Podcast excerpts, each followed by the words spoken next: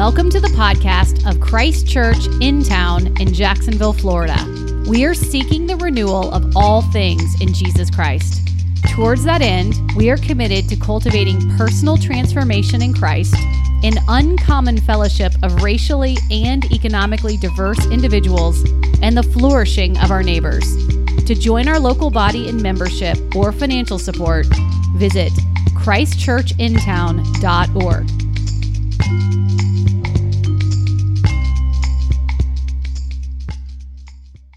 are uh, continuing a uh, sermon series that we started last week in the book of Exodus. Uh, and remember, we said last week that one of the great uh, beauties of Exodus, and one of the reasons that we're spending this extended time in Exodus this year, is because, from the point of view of the authors of the Bible, both Old and New Testaments, uh, the Exodus story is our story. It's not just the story of how God saved some people back then from slavery, but it's the story of God's redeeming work in us, here and now, freeing us from captivity to sin, leading us through the wilderness journey of life in this world, ultimately leading us home to our true inheritance in Him. And so this morning, uh, we're going to be looking at Exodus 2, and I'll be reading Exodus chapter 2, verses 1 through 15. Let's give our attention to the reading of God's word. Now, a man from the house of Levi went and took as his wife a Levite woman. The woman conceived and bore a son, and when she saw that he was a fine child, she hid him three months. And when she could hide him no longer, she took for him a basket made of bulrushes and daubed it with bitumen and pitch. She put the child in it and placed it among the reeds by the river bank. And his sister stood at a distance to know what would be done to him. Now the daughter of Pharaoh came down to bathe at the river while her young women walked beside the river. She saw the basket among the reeds and sent her servant woman, and she took it. When she opened it, she saw the child, and behold, the baby was crying. She took pity on him and said, This is one of the Hebrews' children. Then his sister said to Pharaoh's daughter, Shall I go and call you a nurse from the Hebrew women to nurse the child for you? And Pharaoh's daughter said to her, Go. So the girl went and called the child's mother. And Pharaoh's daughter said to her, Take this child away and nurse him for me, and I will give you your wages. So the woman took the child and nursed him. When the child grew older, she brought him to Pharaoh's daughter, and he became her son. She named him Moses, because she said, I drew him out of the water. One day, when Moses had grown up, he went out to his people and looked on their burdens. And he saw an Egyptian beating a Hebrew, one of his people. He looked this way and that, and seeing no one, he struck down the Egyptian and hid him in the sand. When he went out the next day, behold, two Hebrews were struggling together. And he said to the man in the wrong, Why do you strike your companion? He answered, Who made you a prince and a judge over us? Do you mean to kill me as you killed the Egyptian? Then Moses was afraid and thought, Surely the thing is known. When Pharaoh heard of it, he sought to kill Moses. But Moses fled from Pharaoh and stayed in the land of Midian, and he sat down by a well. Brothers and sisters, this is God's word given to us in love, and every word of it is true. Let's pray. Lord, we do pray that you would speak your word to us. Lord, that you would uh, speak your gospel, uh, your good news to us through this portion of your scriptures. Lord, we thank you that even when life seems darkest, as it was for the Hebrews in these days, when they were enslaved in Egypt, when their male children uh, were born under a command of death, that even in that darkness, you bring hope and life and redemption. And Lord, we pray that you would uh, shine your hope of redemption into the darkness of our days. Speak to us, Lord. Your servants are listening. And it's in Jesus' name we pray. Amen.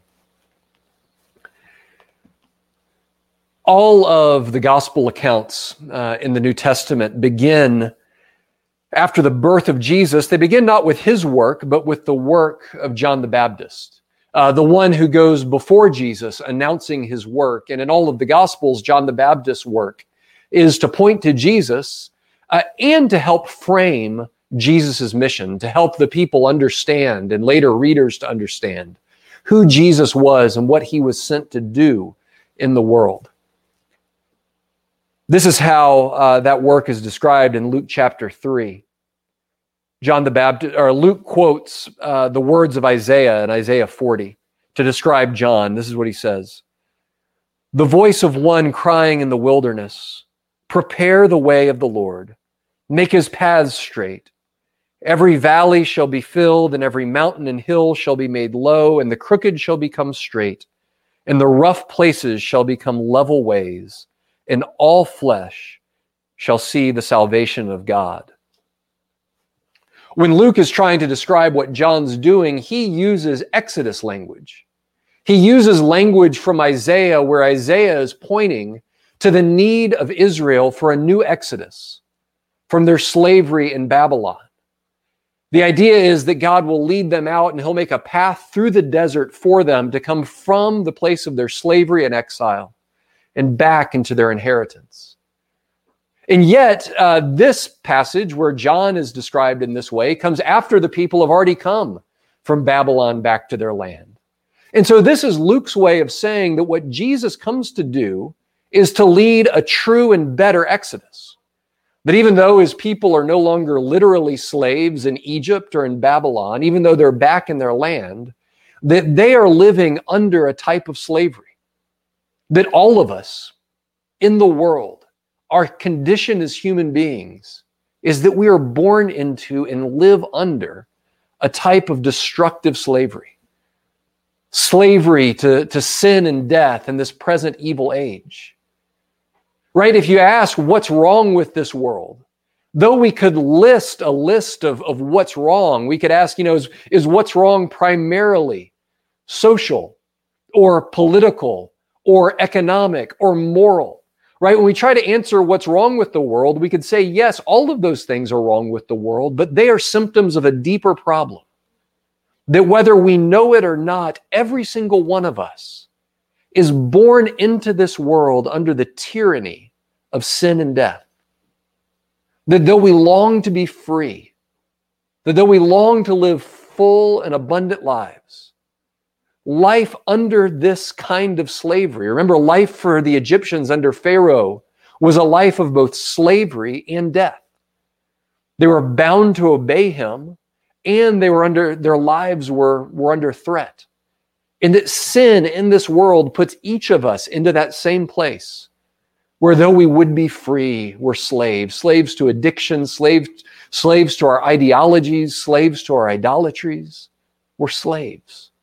And each one of us lives our life under the threat of death.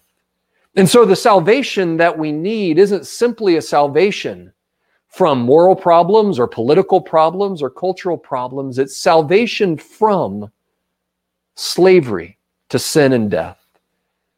And what we begin to see in this passage is the amazing surprise of how God saves. That God's salvation from this slavery that we all need comes in a way that is utterly confounding, utterly surprising, and utterly joyful. Let's look at these first 10 verses at how God's salvation comes in a surprising way. That God's salvation comes in a position of vulnerability and weakness. God's salvation comes through a baby put in a basket and sent down a crocodile infested river, the Nile. His salvation is born and comes right under Pharaoh's nose, right into his own palace. God's salvation doesn't come through power or might or wealth.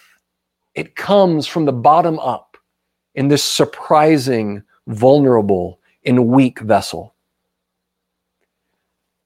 I'm reminded of Paul's words in 1 Corinthians chapter 1 Paul writes God chose what is foolish in the world to shame the wise. God chose what is weak in the world to shame the strong. God chose what is low and despised in the world, even the things that are not, to bring to nothing the things that are, so that no human being might boast in the presence of God right? So that none of us could say that it was my power, my might, my wisdom that brought my salvation. or that brought the improvement of the world, but it came through the foolish and the weak and the frail and the small in the world's eyes. You know, if you had asked uh, the average person living in this era, roughly the 1200s uh, BC, who the most powerful man in the world was, they likely would have said Pharaoh. That Pharaoh was uh, the unquestioned divine leader, supposedly divine leader, of the most powerful nation in the known world at the time. And this one, this most, this most powerful man in the world, had decreed that the Hebrews should be their slaves in Egypt and that all male Hebrew children should be immediately put to death on their birth in order to execute a genocide and to snuff out the Hebrew people. And yet, and yet, despite the command of the most powerful person in the world, God brings his salvation. Look in verse 3. I love the way that the author tells this story. When his mother could hide him no longer, she took for him a basket. In this word for basket, uh, the Hebrew word basket here is literally the same word that's translated ark uh, in the story of Noah and the ark right? This is the same word that was used to describe that vessel into which God planted the hope of the world, Noah and his family, and two of every living creature. God's plan for the new creation that would come through the waters of his judgment and bring new life into the world. What, what the author's drawing our attention to is in the same way that God placed his hope in that ark then for the salvation of the world so now, in miniature, his hope for the world is being placed in this ark, this basket. And as if that wasn't direct enough, and these are that's actually the only two places in the entire Bible where that Hebrew word is used. Then we're told that the basket was lined with bitumen and pitch, a kind of sticky tar like substance. That's the same thing that God instructed Noah to line the inside of the ark with to make sure that it was watertight that it would be safe through the flood and through his judgment. And so, what the author is trying to draw our attention to is that right there, in that basket, in the form of this uh, baby just a few months old, this uh, baby born into slavery, this baby born uh, under the judgment of death, told that he needed to be put to death, then this little fragile life placed in a basket, and then sent out with no protection onto the waters of the Nile, that right there in that basket is God's plan for saving his people. And of course, as we look at this, the story of the, of the Bible, it's not just his plan for bringing his people out of Egypt, right? In that basket is his covenant, right? It's through Moses that he'll bring his people out of Israel, out of Egypt. It's through Moses that he'll make his covenant with his people. Ultimately, it's through that covenant people that he'll bring his Redeemer, Jesus, into the world. It's through that Redeemer, Jesus, that we're told that God will bring his new heavens and new earth into the entire world. So it's this mind blowing picture where all of God's salvation is as small as a baby, as vulnerable as a baby on a river abandoned and without anyone to look over him. That it's that small and yet as wide and as broad as the entire world. As long as eternity, his entire salvation, right there in the basket. The hope of the world, friends. The story, the true story of the whole world, was being written and planned and working its way out not in the halls of Egyptian power, but there in that basket with that little baby. Not in the will and whim of the most powerful person in the world, but in the fragility, in the weakness of the baby. You know, uh, it is it is human nature uh, for us to look at power as the solution to our problems right? It's, it's part of the human nature to look uh, at the acquisition of power to be that thing that is going to solve our problems. It's human nature to tell the story of history, is, is basically the story of people in power, the leaders and kings of nations, and how they uh, executed their empires, how they rose to power, how they fell from power. And yet, the story of the Bible tells us that if your eyes are in the throne rooms of this world, you will miss the story of history. If you are preoccupied with the halls of power, you will miss where the real action is, which is in places like this little basket, where hope is smuggled into this world under the nose of Pharaoh. Friends, this is, I believe, crucial for us to think about today, right? We are in uh, the middle of an election season, an election season which increasingly, uh, it seems like elections these days have no beginning and they have no end right? It feels like we've always been uh, in an election season, but it's heating up, right, as we near November. In its human nature to be preoccupied with what's happening as two men vie for the position that is often now described as the position of the most powerful person in the world, perhaps with some hubris. We think of it as such. But it's important for us in this moment to remember that our hope is not in power, that our hope is not who sits on the throne, our hope is not who occupies uh, seats of power in this world, but our hope is in what God's doing behind the scenes and beneath the surface. Right, friends, we don't need to obsess. Obsess over the world's stories of who's vying for power, who's in power, who's losing power, who's gaining power. Because what we know is that the hope of the world comes in the back door, that the hope of the world comes in another way. That while we ought certainly to be paying attention, right? Secular politics matters because people matter, right? Because decisions matter, because cities and states and nations, they matter.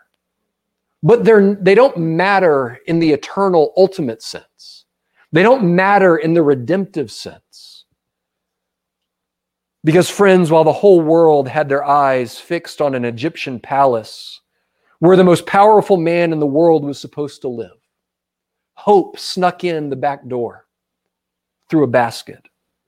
And while the whole world had their eyes fixed on Rome where Caesar ruled, the entire known world, hope snuck in through a baby born in a Bethlehem manger, born into poverty the hope of the world wasn't found uh, in the halls of Caesar's power, but the hope of the world ultimately found itself nailed to one of Caesar's crosses.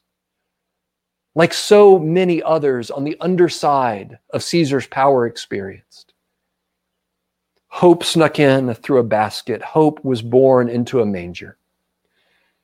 And friends, in this moment, while the eyes of the entire world are fixed on who will be ruling from 1600 Pennsylvania Avenue in a few months. We need to remember that the hope of the world sneaks in another way. That the hope of the world sneaks in through those who bear the name of Jesus. Right? That the church is the ark of God. That it's in God's church that he's invested his great hope. That God that it's the weak and frail and vulnerable church armed with nothing more than a proclamation of good news that salvation is available to sinners, that good news is available to the poor, right? It's through that body, through that little ark, that vulnerable community, that hope comes into our world. Because hope is found in no other place than in the name of Jesus, in the local church in which he dwells is God's plan A. It's his hope for the entire world. Right? It's not that the church is God's hope if, you know, uh, if if the election happens to go the wrong way or the right way, depending on how you view it. Right? That the church is his plan A, his non-negotiable plan for the entire world.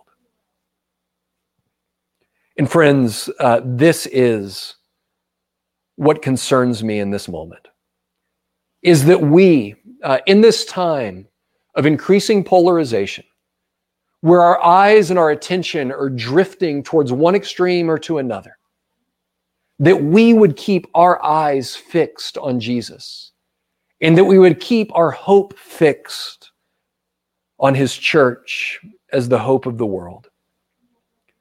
While it matters who wins an election, what matters to me most in this moment is the unity and love and peace of the church.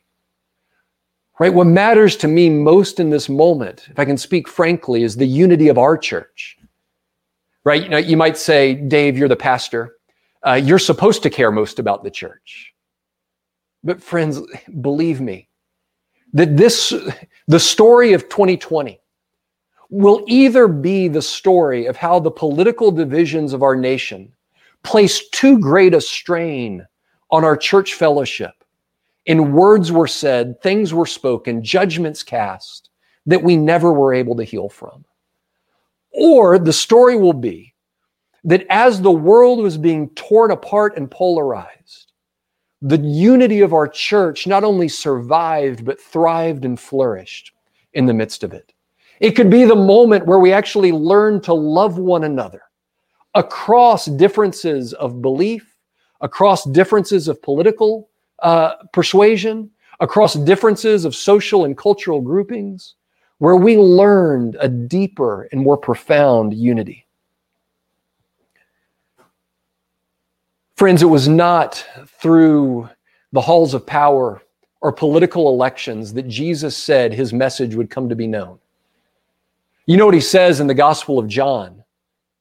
He says that the world will know that we are his disciples if we get our way in an election. Oh, wait, no, is that not, that's not it? The world will know that we're his disciples if we love one another. If we love one another. God has given, Jesus has given the entire world the right to judge the, the truth and validity of the gospel on the character and quality of the church's loving union. In fact, he prayed his final prayer in John 17 as he looked to the cross was that the church would be one as he and the Father are one, that we would reflect the unity of God to the world. I was telling uh, Haley earlier this week, we were talking. And I said, you know what? I think if you had asked me at the beginning of 2020 what my absolute favorite thing about our church is, I would have said that my favorite thing about our church is our diversity. That it was the most diverse church I've ever been a part of. We're diverse culturally and socially. We're diverse economically and politically. We're, we're just a, a, a diverse mosaic of God's people coming together to find unity in Christ.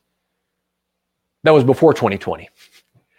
If you were to ask me uh, after 2020 or right now, what causes me the most concern about our church's life, it would be our diversity. It'd be the fact that we do have in this body more so than any church I've ever been a part of. I know, I know, probably not in the grand scheme of things. I'm sure there's uh, bodies that are more diverse. But from my experience, this group has the most diverse backgrounds, the most diverse life experiences, the most uh, diverse political leanings of any church I've ever been a part of. And in a world that's arrayed to pull us apart and maximize those differences, it causes me some concern. I pray regularly that God would help us to love the unity that we have in Jesus more than we love all of those other things that what unites us in Christ might be more deep and more precious to us than anything that could divide us. And friends, our young fellowship seems so weak and vulnerable in this moment. Our little church seems so weak and vulnerable compared to the forces and powers of this world. And so it's good news. We are no more vulnerable than a three month old baby in a hastily waterproofed basket thrown onto the Nile River, drifting into Pharaoh's house, and picked out of the water by the providence of God. That God doesn't despise the vulnerable and the weak, but that's precisely where his saving power comes.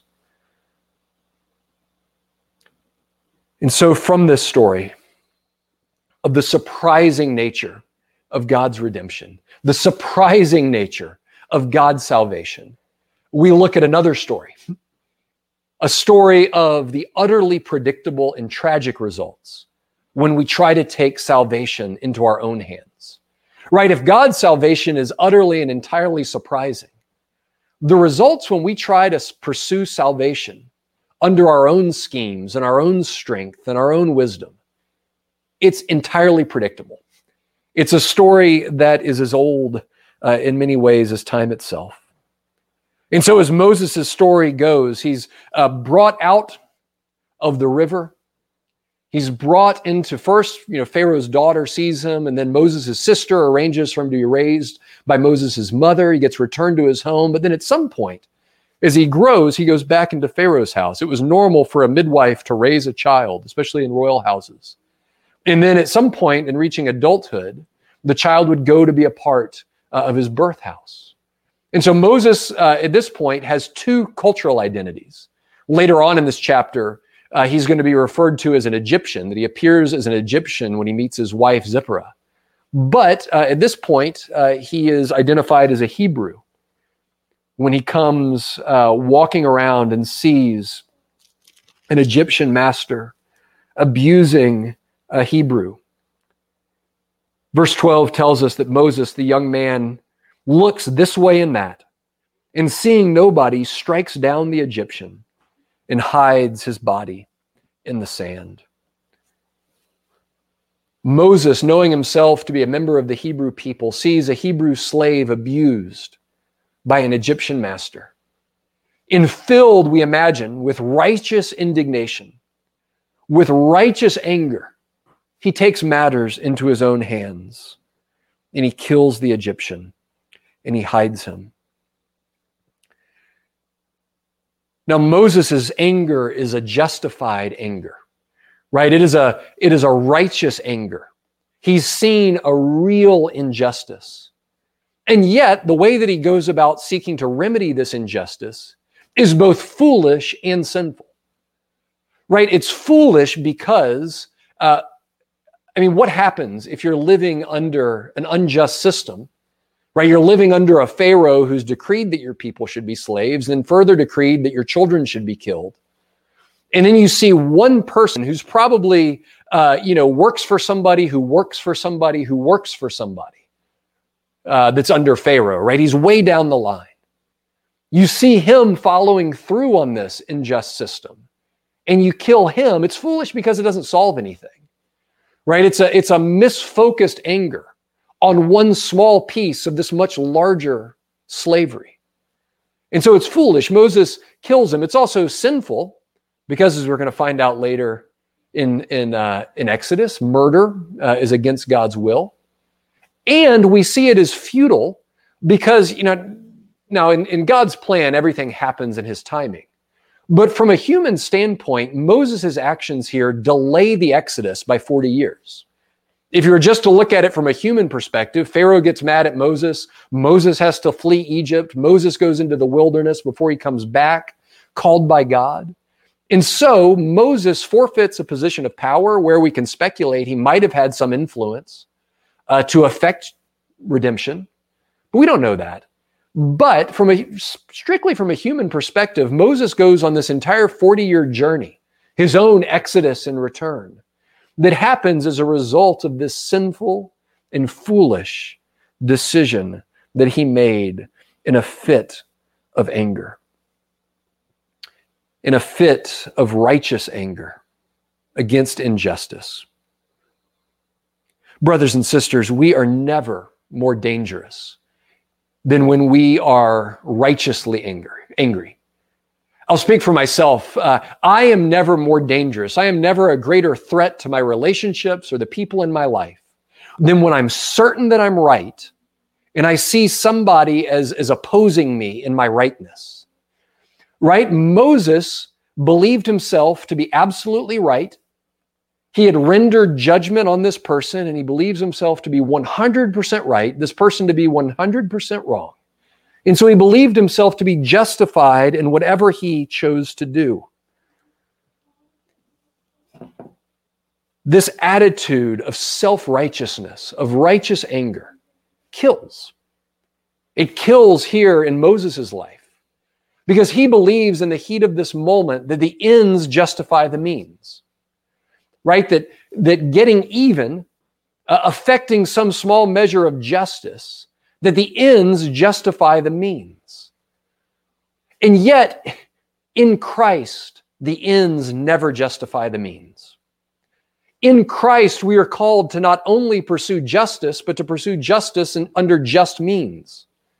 We're not only to pursue reconciliation and unity, but to do it in a posture of humility and love and graciousness. We are not permitted to take up uh, the weapons of the enemy, weapons of hatred and violence and injustice and murder. Because righteous anger often does leave to murder. And there is a lot of righteous anger turned murderous these days. Now, hopefully, none of you are out there actually murdering one another. Although sadly, we have seen that happening, right? We have seen uh, we have seen literal murder play out along ideological lines between people who are absolutely committed to the justice of their cause, who believe themselves to be in the right, but if you peel the onion a little bit more and we remember Jesus' words in the Sermon on the Mount, what does Jesus say? He says, You've heard it said, do not murder, but I say to you, right? I say to you, anyone who harbors hatred in his heart is guilty of murder. Right? He goes on to say, I say to you, anyone who has said in his heart, Raca, which, which uh, literally, we don't have a, an exact translation, but it means fool. Anyone who harbors resentment and looks down on his neighbor and calls them a fool is guilty of the same, it grows from the same murderous impulse in the heart. And so, contempt, judgment, rendering somebody a fool is a symptom of the same disease as murder. And if contempt in self righteousness is equivalent to murder, then, brothers and sisters, right now we are living through a season of mass murder. Uh, social media is a, is a murder scene if we really believe that looking down on one another with contempt and labor, labeling one another as fools is the same as murder, then there is a lot of murder that we have justified, even in Christian circles. We have believed that the ends can justify any means, that winning the argument matters more than loving our neighbors, that the state of the case matters more than the state of our hearts and of our neighbors' hearts. And this is entirely possible on all sides of, of our current political debates and cu- cultural and social debates. It's entirely possible for all of us to treat one another with contempt, as viewing each other as not just holding differences of opinion, but of being so wrong and morally flawed that we aren't even worthy of discussion, that it's not even worthy of conversation. And though it's possible on all sides, I believe, and I've seen it uh, perhaps most starkly, and maybe even if I'm honest, most in my own heart, when it comes to, to, to seeing an area that we want to see change in society and desiring progress in that area, right? When we believe that we really have seen something that's unjust, something that's unrighteous, it's so easy for us to, be, to begin to believe and to yield to the temptation to believe that the ends justify the means. And so instead of entering into real dialogue, into real conversations, we give into the temptation and believe that if somebody doesn't use the words that we pre- prefer to use, if somebody doesn't diagnose all of the problems in exactly the same way that you would that you or I would would diagnose them, that there that there's some inherent moral flaw, that they're inherently prejudiced or racist, they're, they're too beyond the hope of change to even uh, want to enter into a dialogue about how we might work together to solve what ails us as a people. if we're going to come together through this, if we're going to be a force for real redemptive change in this world, it's going to take us recognizing that we must do the work of Christ in the way of Christ. Do we have to adopt a posture of humility and service and love and understanding and listening, even to those with whom we believe we disagree, if we're going to seek unity if we're going to have any hope of unity and actually talking about, so, about uh, the social and political issues of our day, friends, we are going to have to bathe our conversations in grace. We are going to have to have so much grace for one another that everyone knows that they're free, that they're free to enter into conversations, uh, maybe not having all the answers, maybe worried about saying the wrong things. We're going to have to saturate our relationships with grace and mercy. If we are going to be known by our love for one another, we're going to have to show our love for one another in the humble posture that we take with one another in talking about hard things. And friends, that extends to social media right? I'm not i'm not just talking about being gracious and humble with one another when you're looking somebody in the eyes. But i'm talking about even when they're an maybe even especially when they are an abstraction off somewhere else and you're pounding away at a keyboard. Right? If you're active on social media whichever one it is i don't i can't keep up anymore but whether it's twitter facebook instagram tiktok whatever i'm showing my age when you engage on social media, let me encourage you to view the primary audience to what you write as your brothers and sisters in this church. To think not about abstract people with, with whom you want to win an argument, but brothers and sisters whom you have taken vows to love. And the world is listening in to our conversations. The world is looking to see in this moment how Christians love one another. Are we looking at one another to exact our pound of flesh? Are we looking at one another as enemies to be conquered? Are we looking at one another as people in the wrong who are there to be to be shamed and exposed? Or are they looking at us as people who are so committed to one another, so committed to the cross, so committed to love and grace, that we can enter into conversations that the world doesn't have a clue how to have with one another? In a posture of mutual service and upbuilding in love. I was reading uh, earlier this week a, a lecture uh, by Lesslie Newbegin. Uh, Newbigin, um, I've shared with you before, hero of mine. He was a missionary. He was an English uh, missionary who became bishop of Madras uh, in India. And in '87, he was back in the UK, uh, but he was leading a talk he was giving a talk uh, to a missions organization, to a, a, group of churches and mission from around the world, and indigenous pastors. And they were talking about uh, the difficult problem that existed after colonialism uh, in the uh, in that world, right? So he was uh, plagued with thoughts about how the British colonial work in India had been both the way that the gospel was uh, introduced and furthered and in the way that caused so much harm and injustice to the Indian people. And in talking about how uh, when there was this, this, this world, not just in India, but in other places too, where there had been real oppression and real victims, how they could work together towards hope. And he actually says, he says, I understand uh, the impulse that wants to turn, uh, he calls it uh, to turn to Marxism, or basically to turn to a view of the world where oppressors and the oppressed are always locked in battle with one another.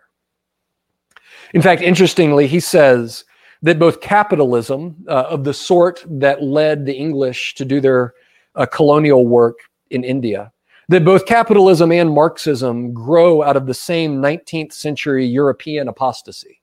So the abandonment of the gospel. But then listen to this. This is what he says. And I think this is so good for us. Newbigin says the proposal to understand all human affairs in terms of a classification of human beings as oppressors and oppressed, and the identification of the oppressed as the bearers of meaning and hope for history, is an obvious carryover from Marxism. And then listen to this this is so good. We are all, in some measure, both oppressors and oppressed. Right? Is there anything more clear in Moses' story of murder? Right? He was uh, at the same time seeking justice as the member of an oppressed group, but in a moment of rage, turned the tables and became uh, the perpetrator of violence against another. Newbigin says the gospel, the good news with which we are charged, is that the reign of God present in Jesus has brought us all together under judgment and has in the same act brought us all together under blessing. In the presence of the cross, there are no innocent parties. In its presence, we know that we are altogether guilty and yet altogether forgiven, loved, and set free. The good news, Newbigin goes on, is that we are liberated. And it is out of that actually given liberation, our exodus that we've experienced in Christ, that our actions for justice and mercy flow. Let justice and mercy flow. Brothers and sisters, let justice and mercy flow through Jesus to us as his reconciled bride, the church, and then out from us into a hurting world salvation when we take it into our own wisdom and our own strength, when we give in to our own self righteousness, is bound to end in tragedy. I'm just going to read these last verses. We're short on time, but this is so good.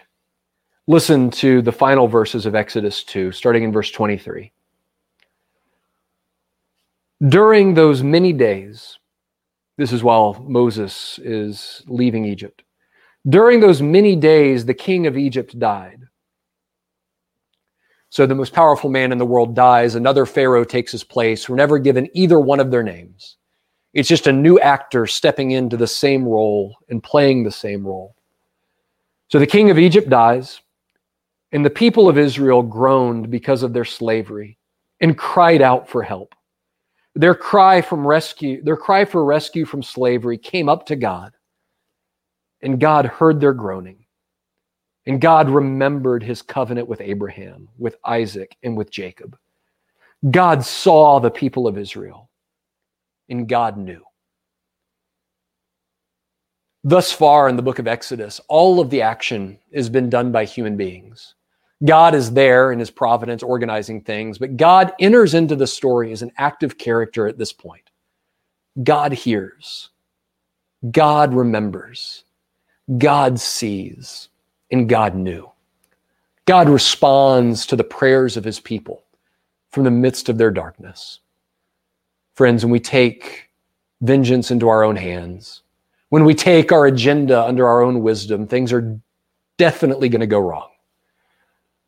But when we trust that salvation comes from a God who hears our cries, who sees through our confusion and sees us in our estate, and who knows us inside and out, who knows our dreams, who knows our fears, who knows our concerns, he can act and he will act through Christ to bring his salvation.